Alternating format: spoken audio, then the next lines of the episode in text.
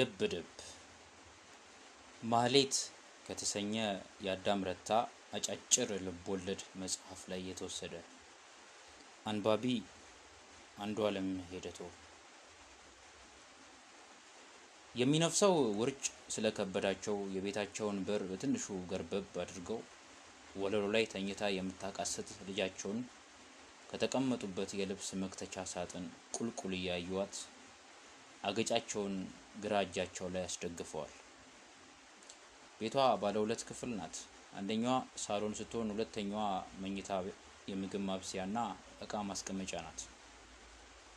ሁለተኛዋ ራሷን የቻለች ክፍል መሆኗ ስላላዋጣ የአበባ ስዕል በተርከፈከፈበት ያደፈ አቡጅዲ መጋረጃ ተከፍላለች። ሳሎን መሀል እንደ ነገሩ የተሰራ የጣውላ ጠረጴዛ ላይ ሙሉ ጠርሙስ አረቄ ተገትሯል። ከምሽቱ አንድ ሰዓት እስከ ሁለት ሰዓት የጣለው ዝናብ የፈጠረው ጭቃ እንደሚያጣብቅ ገመድ አቦምሳን ከተማ አንገቷን አንቆ ይዟታል። በምሽቱ የሚንጓጓ የጓጉንችር ድምፅ የከተማዋ ሲርሲርታ ይመስላል። ዝናቡ ጠጩን በያለበት ስለያዘው ከሊትሯ አረቄ አንዲት መለኪያ አልጎደለም። ምን ይደረጋል አሁን? ድምፃቸውን ከፍ አድርገው ራሳቸውን ጠየቁ። የእኔ እግዚአብሔር ሁለት ነው። አንዱ እንድወልድ የሚባርክ አንዱ እንዳያድግልኝ የሚረግም። እድላቸውን አማረሩ። ማህፀኔን እንዳለመለመው ምን ነው ማሳደጊያ እጄን። በር ተንኳኳ። ወይዘሮ ግምጃ ካጎነበሱበት በቀስታ ተቃንተው ይግቡ አሉ። በሩ ቀስ ብሎ እየተከፈተ ጭቃ የተሸከመ ጫማ ያላጠለቀ ግራ እግር ብቻውን ገባ። እርስዎ ነዎት እንዴ? አሉ ቀጠሉና የመጣውን ሰው በገባው እግሩ ብቻ አውቀውት። ራሄል ደህና አይደለች? አልተሻላትም? አሉ የገቡት ሴት አይናቸውን በጋቢያቸው እያሹ ጥቁር ጢሱን ከሚያትጎለጉለው ኩራዝ ራቅ ብሎ እሷንም በልጅነቷ እኔንም ተሰቃዩ ሲለን፣ እረ ልብስ ብጤ ደረብ ያርጉ፣ የዘንድሮ ብርድ ሌላ ሆኗል። አረቄ ልስጦት አሉ ወይዘሮ ግምጃ ወደ አረቄው ጠርሙስ እጃቸውን ሰንዝረው። ከልባቸው ነበር። የእመት ልኬን ውለታ አይረሱትም፣ መቼም አይረሱትም። ከድፍን አቦምሳ ከድፍን አርባ ጉጉ ለእሳቸው ሲያስቡላቸው ያዩት እመት ልኬን ብቻ ነው። ጎረቤት እንኳን ከሆኑ ብዙ ጊዜ አልቆዩም። ሁለት ዓመት ቢሆናቸው ነው። ከእሳቸው አርባ ዓመት ዕድሜ ታዲያ ሁለት ዓመት ምንድን ናት? ልኬ ለዚህ ብርድ አረቄው የሚበጅ ቢሆንም ግምጃ ያሉበትን ችግር ስለሚያውቁ ቅራሪ በቃል መጫወቻ እረ ራሄልን ጤና ጣቢያው ምን አደረገላት እያሉ ተቀመጡ። አይ እባክዎን የዘመኑ ነገር አሉና ግምጃ ወደ ጓዳ ገብተው ከእንስራው በማጥለል ጠላ በጣሳ ቀርተው አቀረቡላቸው። ቀጠል አድርገውም ናዝሬት ሄደሽ ራጂ ነው ምንድን ነው አሉ። ደረቷን ትነሳ፣ የሞቀ የሞቀ ልብስ አልብሷት እና የመድኃኒት ዝርዝር ሶስት አይነት ነው አሉ። ከአንድ ልጅ ጋር ፋርማሲ ሄደን ብንጠይቅ ዋጋውን የማልችለው ሆነ ብለው ለመጀመሪያው በትካዜ ቁጭ አሉ። ማን እንደኔ የሚሆን አለ ትየለኬ? እኔ የምኖረው እህል እየቀቀልኩ አረቄ እያወጣሁ ማርያም ምነው እንዲህ ያሸክምቺ? እንዲህ አትበይ፣ የሚደረገውን ማድረግ ይሻላል። ጸጸቱ አሁን መድኃኒት አይሆንም አሏቸው። የጣሳውን ጠላ በብርጭቆ ገለበጡና ጠጡለት። ለመሆኑ ብዙ ገንዘብ ያስወጣሻል? ሞቅ እንዲላቸው ክንብንብ አሉ ልኬ። እዚህ አቦምሳ ለመድኃኒት አርባ ብር ያህል አወጣለሁ። ናዝሬት ሲሄድ የትራንስፖርት ለሁለታችን፣ ለህመምተኛዋና ለእኔ። እዚያ የሚያውቁት ሰው ከሌለ ለምግብ፣ ለመኝታ፣ ለምትታከምበት ያስፈልጋል። ከውጤቱ በኋላ ሐኪም የሚያዘውን መድኃኒት መግዛት። ይህን ሁሉ ሳስብ ነበር ወይኔ ግምጃ ያልታደልኩ ብሆን ነው። የማልመልሶ ፍርድ ነው። የተኛችው ራሄል ላይ አፈጠጡ። ያችም ያረፈችው ልጄ ያስታውሱ እንደሆነ እንዲህ ነበር የሚያደርጋት፣ ብርድ ብርድ፣ መንዘብዘብ። ከዚያ ችግርም ባይሆን ችግር ሰጥታኝ ሄደች። ራሔል የለበሰችውን ብርድ ልብስ በቀስታ ገልጠው ላብ ያጥለቀለቀው ፊቷን በነጠላ ጫፍ አደራረቁና ከእርሱ የተበደርኩትን ገንዘብ ይችን ወር ቢዘሉኝ መቼም አስቸገርኩት። ለድሃ ማበደር ቀድሞውንስ ዘም አሉ ወይዘሮ ልኬ። ስሙኝ እትዬ ልኬ፣ ይችን ወር ቢዘሉኝ ያለችኝን ሳንቲም አጠረቃቅሜ ናዝሬት ለመሄድ አስባለሁኝ። መቼም እንደማስቸግሩት ይገባኛል።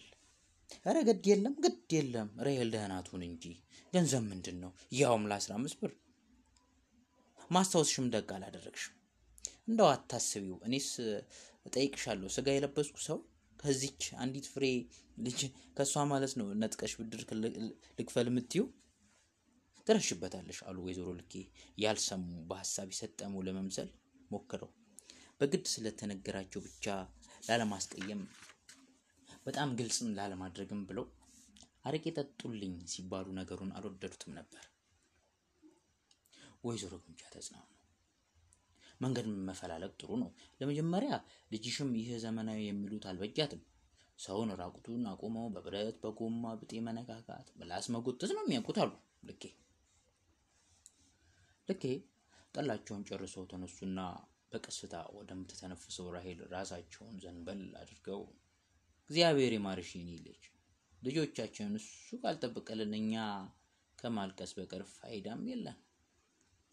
በልጃቸው ፋንታ አሜን። አዎ እሱስ ይለፋል፣ የሚፈጥመው እግዚአብሔር ነው። ትንሽ የተበረታቱ መሰሉ ግምጃ። ልኬ ደህና ደሮ ብለው ሲወጡ ግምጃ ተመልሰው ተቀመጡ። በውጭ የሚያልፍ መንገደኛ የጫማው እግርና የእግሩ ጥፊ ውስጥ ድረስ ይሰማል።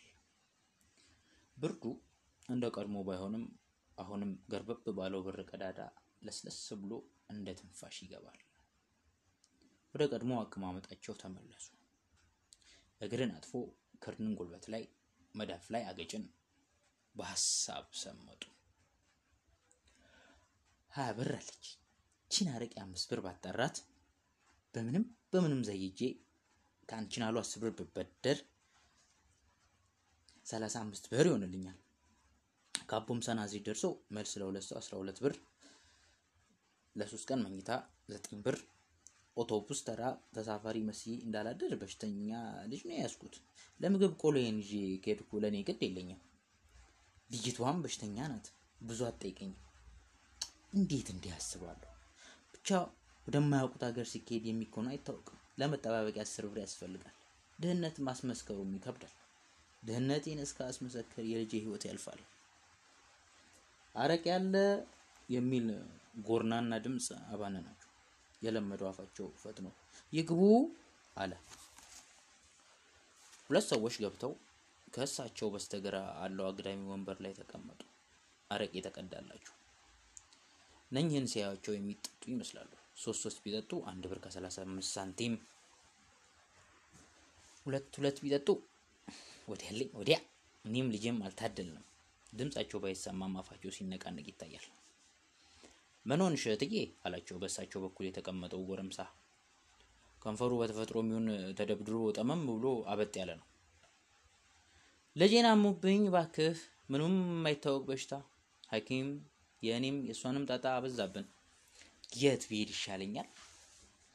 እንግዳ ሲያጋጥማቸው አዲስ ሀሳብ ያገኙ እየመሰላቸው ብሶታቸውን ያወራሉ።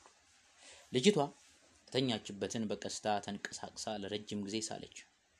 በግራ እጃቸው ላይ አስደግፈው ረዷትና መልሶ አስተኟት። ጠጪዎቹ እንግዶች በጸጥታ ተመለከቷት። ጥላ ሞትና ጥላ ግዙፍ በሚሆኑበት በኩራዝ ቤት ውስጥ በግልጽ ባይሆንም በመጠኑ ይታያል።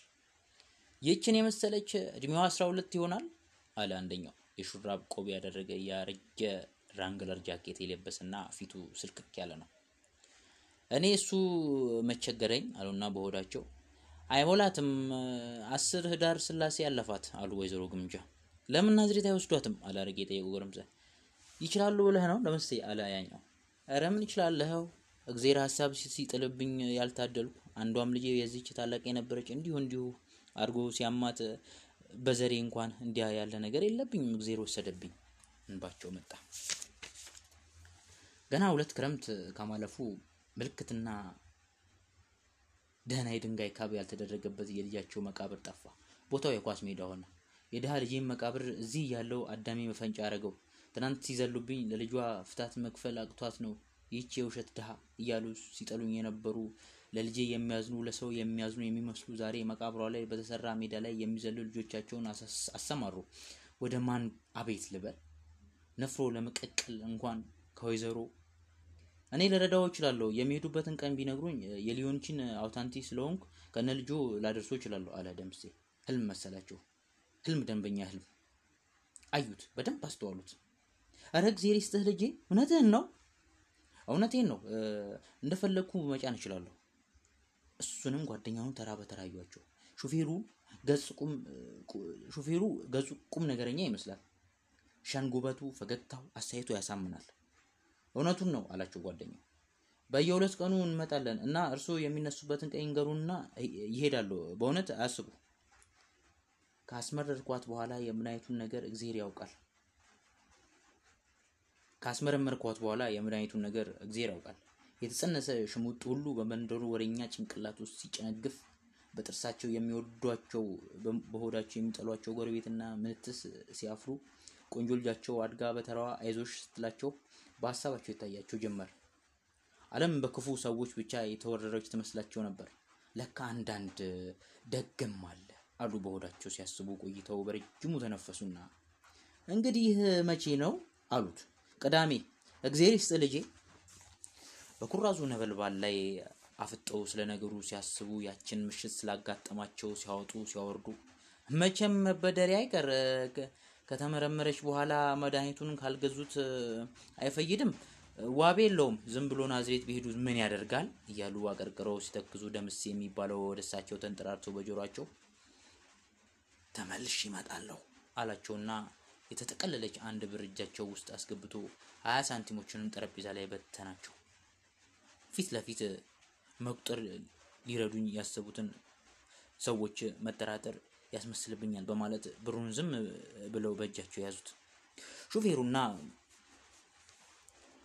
ጓደኛው ደህና ደሩ ብለው ሲወጡ ወይዘሮ ግምጃ ቶሎ ያሰቡት አንድ ብር ከሀያ ሳንቲም ባላቸው ፍራንክ ላይ መደመር ነበር።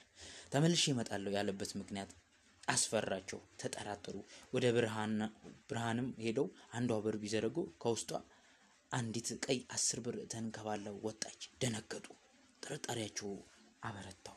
የልጃቸው ሳለ ወደ ራሳቸው የተጋባ መሰላቸው። ማርያም ለምን እንዲህ ያለ ነገር ጣለችብኝ አሉና ከልባቸው አዘኑ። በሩን ዘግቼበት ባድር በነፃ ናዝሬት ከልጄ ጋር ማን ይወስደኛል? ብሩን ልመልስልህ ብለው ጮሆ ሀያ ብርን የሰጠውሽ ቢልስ? ጎረቤትና ቦምዛ ይህን ቢሰማ በወሬው ይገለኛል፣ በትንፋሹ በመርዙ ያጠፋኛል። ልጇ ታማ ተኝታ እሷ የማትሰራው ነገር አለ ነው የሚለኝ። አስራ አንድ ብር ከሀያ የልጃቸው ትንፋሽ መስለሉን ጨምሯል። ውሃ እናዬ አለች በጀርባዋ እንደተኛች። ተነስተው በጣሳ ከእንስራ ቀርቶ ራሳቸው አጠጧት። በቀስታ ዋጥችው እንደ መድኃኒት። ወደ ጓዳ ገብተው አልጋቸውን አነጣጥፉ። ቁራሽ እንጀራ በቀዝቃዛ አልጫ ሽሮ ዝርግ ሳህን ላይ አድርገው ልጃቸው ከተኛችበት ሂዶ ቁጭ ብሎ መብላት ጀመሩ። ጉርሻ ሲጠቀልሉ አይናቸው ከሚተክሉበት ሳህን ላይ ቀና እያደረጉ አንዴ ልጃቸውን አንዴ በሩን ያያሉ። ኮቴ በሰሙ ቁጥር ጆሯቸው ቀጥ፣ ልባቸው ትር ትር ይላል። ከመጣ ሌሊት ሰማይና መሬት ሳይላቀቅ ነው የማስወጣው አሉ ድምጻቸውን ትንሽ ከፍ አድርገው። ገበያ ምስር ሊገዙ ዋጋ ክርክር ላይ ሲሰናዘሩ ነጋዴዎች እጃቸውን ነክቷቸው እንደሆነ እንጂ አምስት ወር ያህል ወንድ የሚባል ዳብሷቸው አያውቅም። ድንግል የሆኑ ያህል ይሰማቸዋል። ውስጥ ልባቸው ውስጥ ቃለች ሌላ ልባቸው ውስጥ የፈሩት የመንደሩ ወሬ ብቻ ሳይሆን የሁለተኛ ዙር ትኩስነታቸውን ነበር። ልጃቸው እንዲሞቃት ያላቸውን ጨርቅ በሙሉ ደርበውላት ኩራዙን ይዘው ወደ ጓዳ ገቡ። ለጥቂት ጊዜ አባርቶ የነበረው ዝናብ እንደገና ለመምጣት እንደከጀለ ሁሉ አልፎ አልፎ በወፍራም የውሃ ኳሶች ጣራውን ይኮረኩማል። አልጋው ግርጌ ሆነው ልብሳቸውን ማውለቅ ጀመሩ። እየመጣው ነው እኮ እንዴ ተው እንጂ አሉት። ትዕግስት አልቆበት አንገታቸውን ጎትቶ ሊያስተኛቸው ሲታገል የሚንዘላዘል የሚመስል እያበጠ ከንፈሩን ያርቄ ማቅ አስለብሶ ሊስማቸው ወደ ጉንጫቸው ሲያስጠጋ ፊታቸውን ወደ ጎን አዙረው ግድግዳ ላይ የተንጠለጠለው እርጥብ ባርኔጣ ላይ አተኮሩ።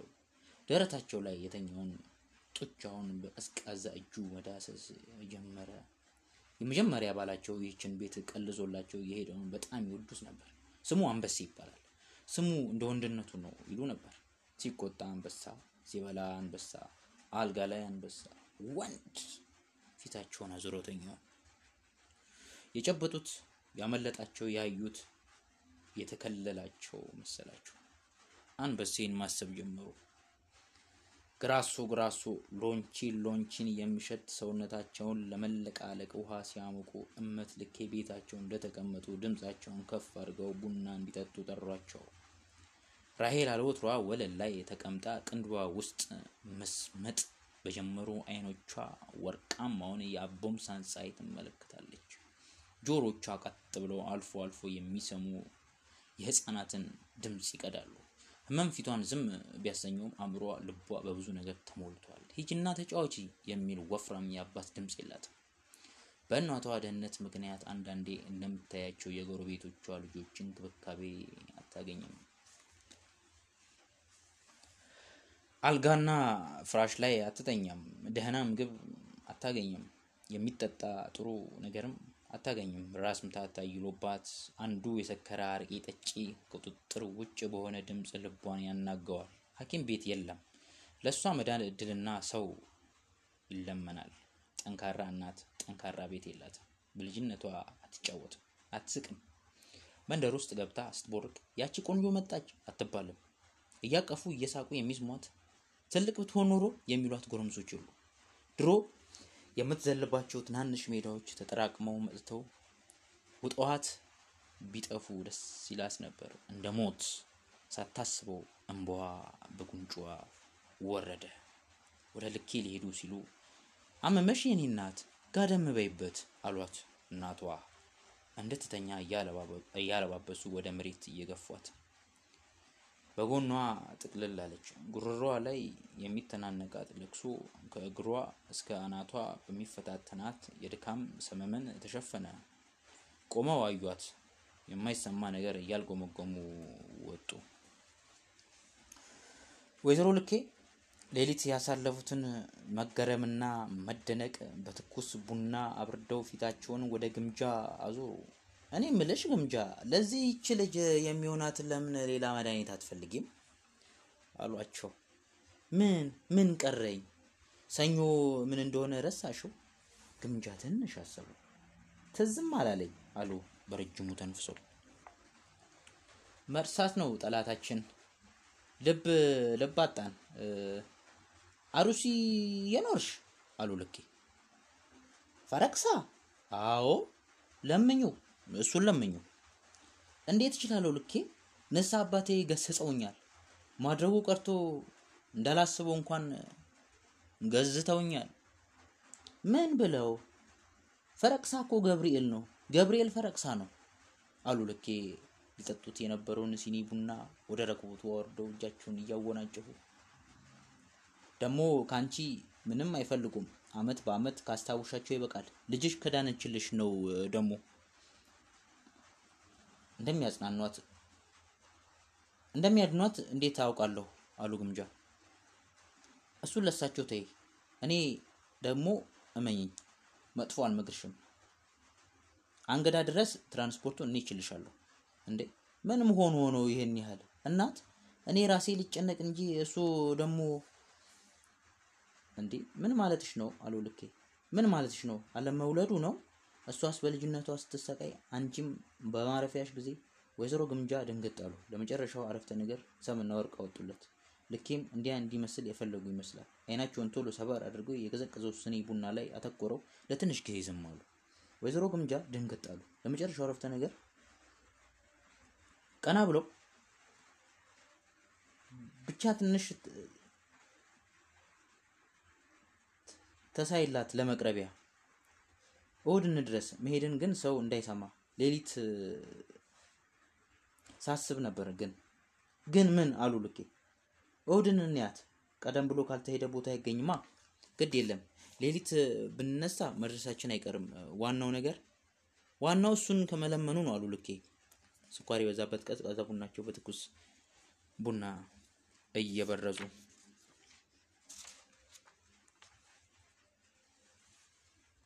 ይቀጥላል።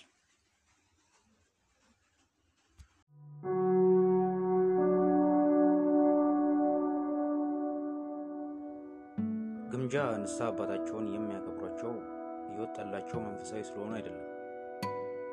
ማናዘዝ ይቻሉ እንጂ ከመንፈሳዊነት ውስጥ እልፍ አላፍ ክንድ የራቁ ናቸው። ከአባትነታቸው ፍቅር ሌላ ስጋዊ ፍቅር አለባቸው። ግምጃ ቁጣቸውን የሚያዩት ውግዘታቸውን የሚያዩት እንደ አባታዊ ውግዘት ብቻ ሳይሆን እንደ ፍቅረኛ ውግዘት ነው።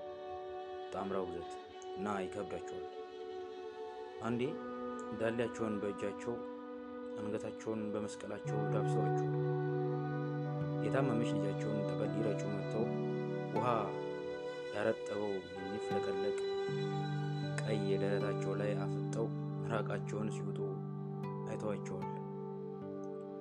ሰው ፈር እንጂ ግምጃ ቄሱንም መልሰው ፈሩ እንጂ ግምጃ አንገታቸውን እቅፍ አድርገው ጥምጥማቸውን እንዲፈናጠር አድርገው ጥቁር ሪዛቸውን ቢስሙት ደስ ባላቸው ነበር። ከአስተዳደግ ነው መሰል ከሰው ይልቅ የሰውን ወሬ ይፈራሉ። መጀመሪያ ግን ናዝሬት ቅዳሜ ማታ ልኬ ወይዘሮ ግምጃ ቤት ተቀምጠው በወፍራም ጋቢያቸው ተጠቅልለው ቅራሪ ፎት ይላሉ።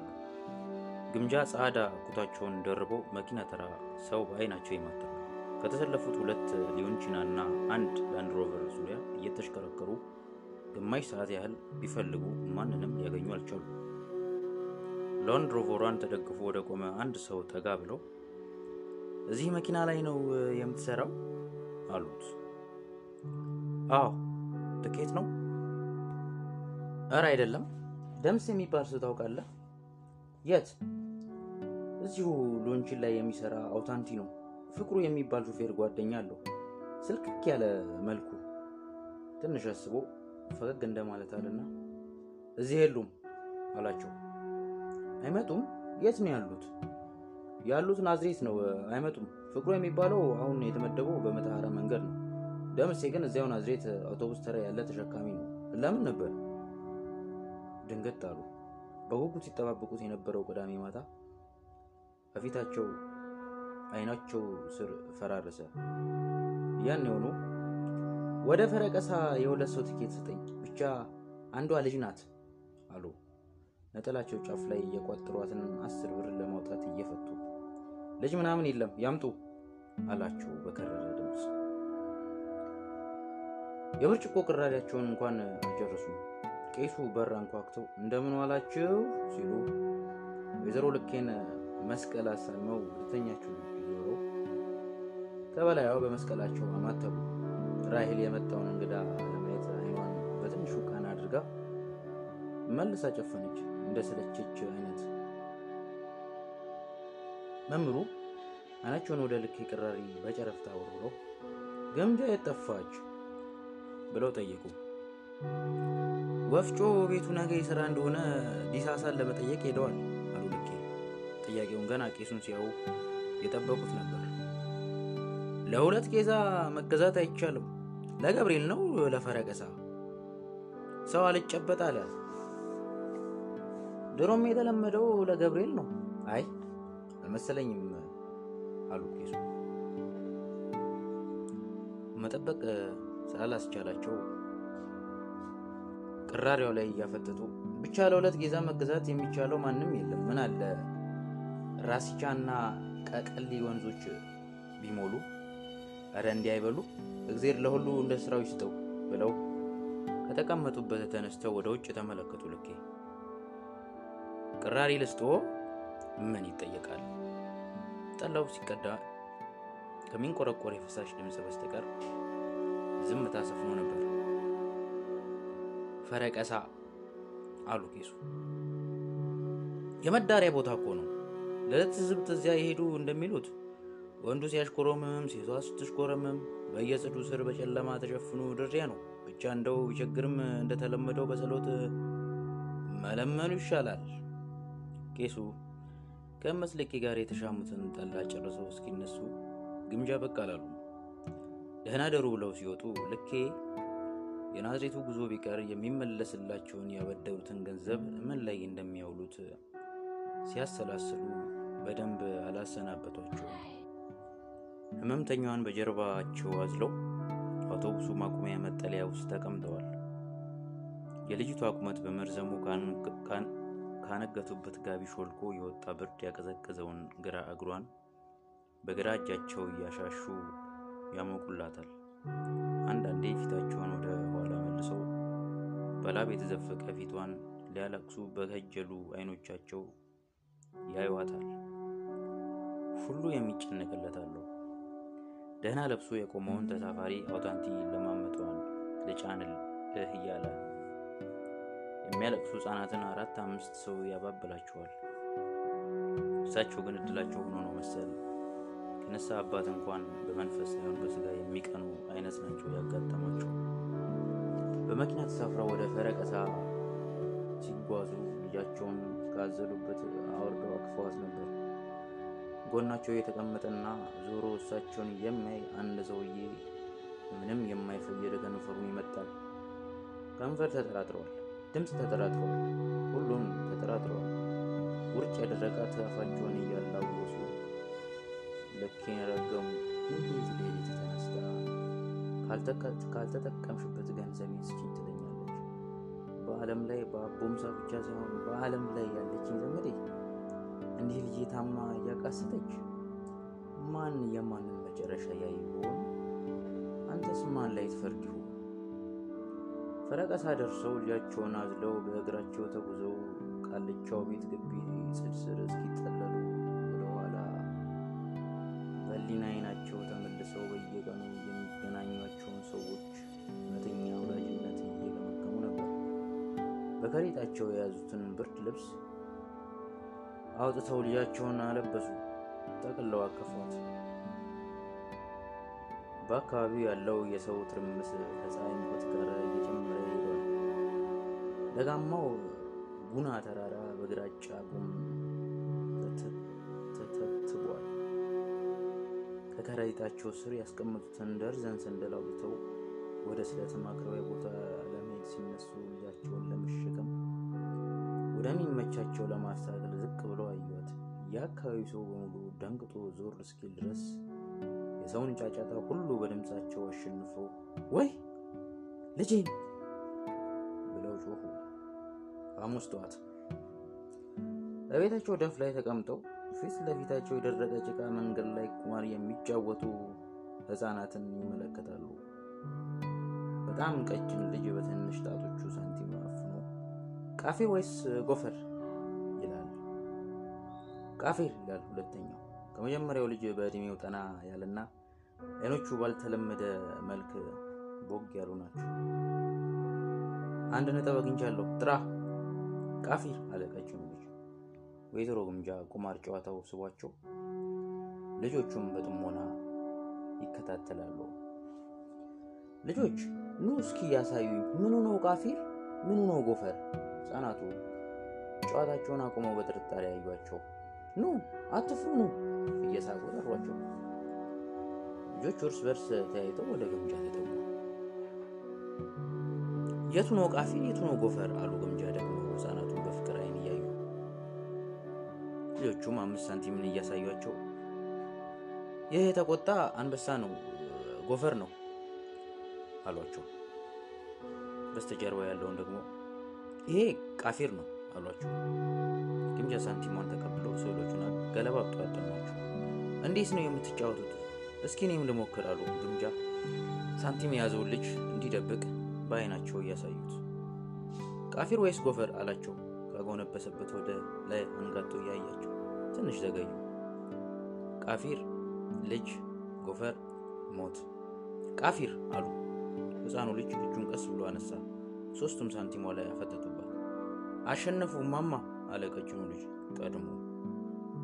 ግምጃ ትንሽ ሳቅ ብለው በልባቸው እስኪ እናያለና አሉ።